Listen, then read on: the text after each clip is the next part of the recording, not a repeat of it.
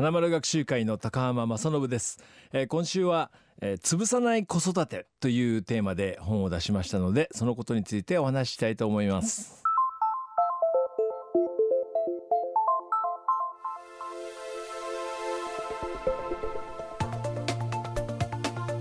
飯が食える大人に育てるをコンセプトにしたユニークな取り組みで保護者だけでなく教育関係者やメディアからも多くの支持を集める学習塾花丸学習会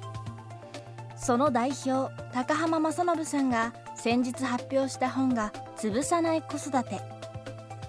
今週はこの「潰さない子育て」をベースに高浜さんが花丸学習会で20年以上にわたり培ってきた飯が食える大人に育てる子育てについて伺っています。高浜さんはこの本の中で我が子が社会人になる10年後20年後どんな産業が世の中を引っ張るかは誰も予測がつかないと書いています。それは逆に言えば何が子どもの将来役に立つのかはわからないということ。ではそんな中で子どもたちは何を学びどんな習い事をすればいいのでしょうか。未来授業4時間目。テーマは勉強は楽しいに決まってる。何が役立つか分かんない中でまあ数学の方に持ち込んであげると応用広いっていうかいろいろできるって選べるっていうかね先々で特に人工知能時代に人間力とあとは専門性みたいになった時に専門性っていう武器で食う時にはもう大体理系の専門性。が残るんじゃないかなみたいにまあこれはあのあくまで予測ですけどあのまあ確かにそうだろうこんだけ技術が発達しちゃうと常に算数数学必要なのでそこのところをあの愛してもう数学最高だよねっていう子にしてあげるのはまああのいい道だと思いますよね。具体的な道として僕はありだと思うのは例えばあのパズルとか数読とかねその大人がやったりしてるじゃないですかボケないためにみたいなあれやれば分かるんだけどもやりだすと結構ハマるんですよね。この壁を突破していくっていうかそう思考力の壁が設定されてるんでそこを突破していくってもうもう最大級に気持ちよくって僕もあの塾の先生やってそのトップのこの数学とか教えてる算数教えてるんですけど何がって自分がいつも幸せなんですよ。あのこもうなんだこの問題は教えるも何も自分が今壁に当たってるぞみたいな。でもやってるうちあわかったみたいなこの気持ちよさ。でこういうのを知るとその算数数学が面白くなってくる、まあ、論理の壁とかその必要条件とかいろいろあるんですけどその壁を突破していく面白さみたいなのがあるんで。では算数数学に限らず勉強が苦手だった親が子供を勉強好きに育てるにはどうしたらいいのでしょうか？高浜さんはここに勉強というものの本質があると説明します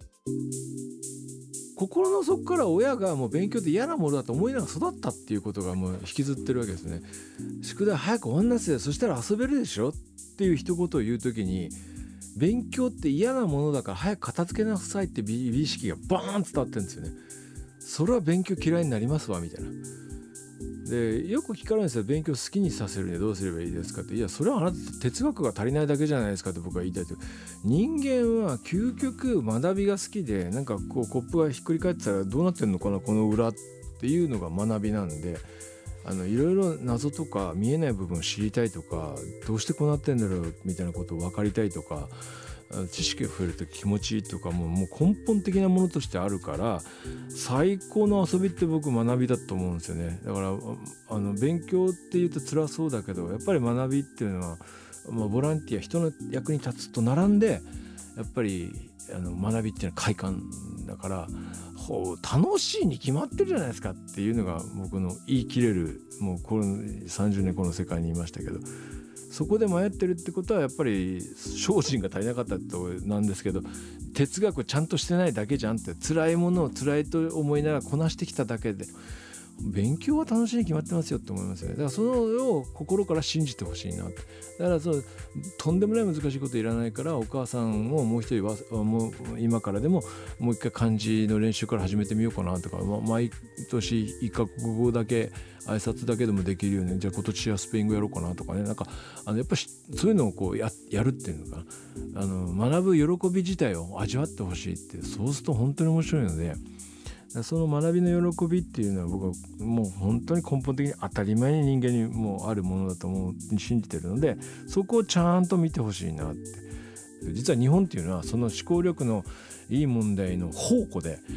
これ江戸時代以降ですね江戸時代の時に人工期とかですねあの山岳っていい問題をこう寺にとか神社に貼るみたいな文化があってあの当時の文化ってすっごいじゃないですか世界がもうゴッホが真似したい浮世絵がもう日本にあったみたいな。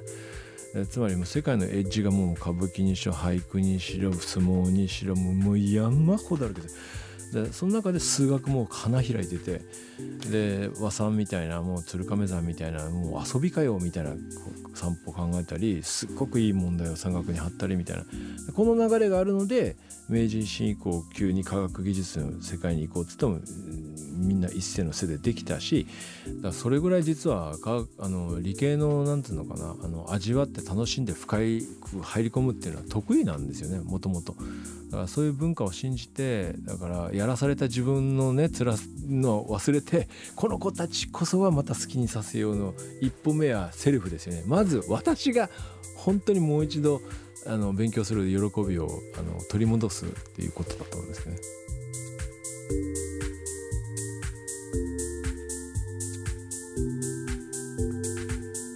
未来授業。今週の講師は花丸学習会代表高浜正信さん。今日のテーマは勉強は楽しいに決まっているでした。高浜さんの新刊潰さない子育ては PHP 研究所から出ています。未来授業来週の講師は心理学者原田真理さん。コロナによるトラウマをテーマに講義します。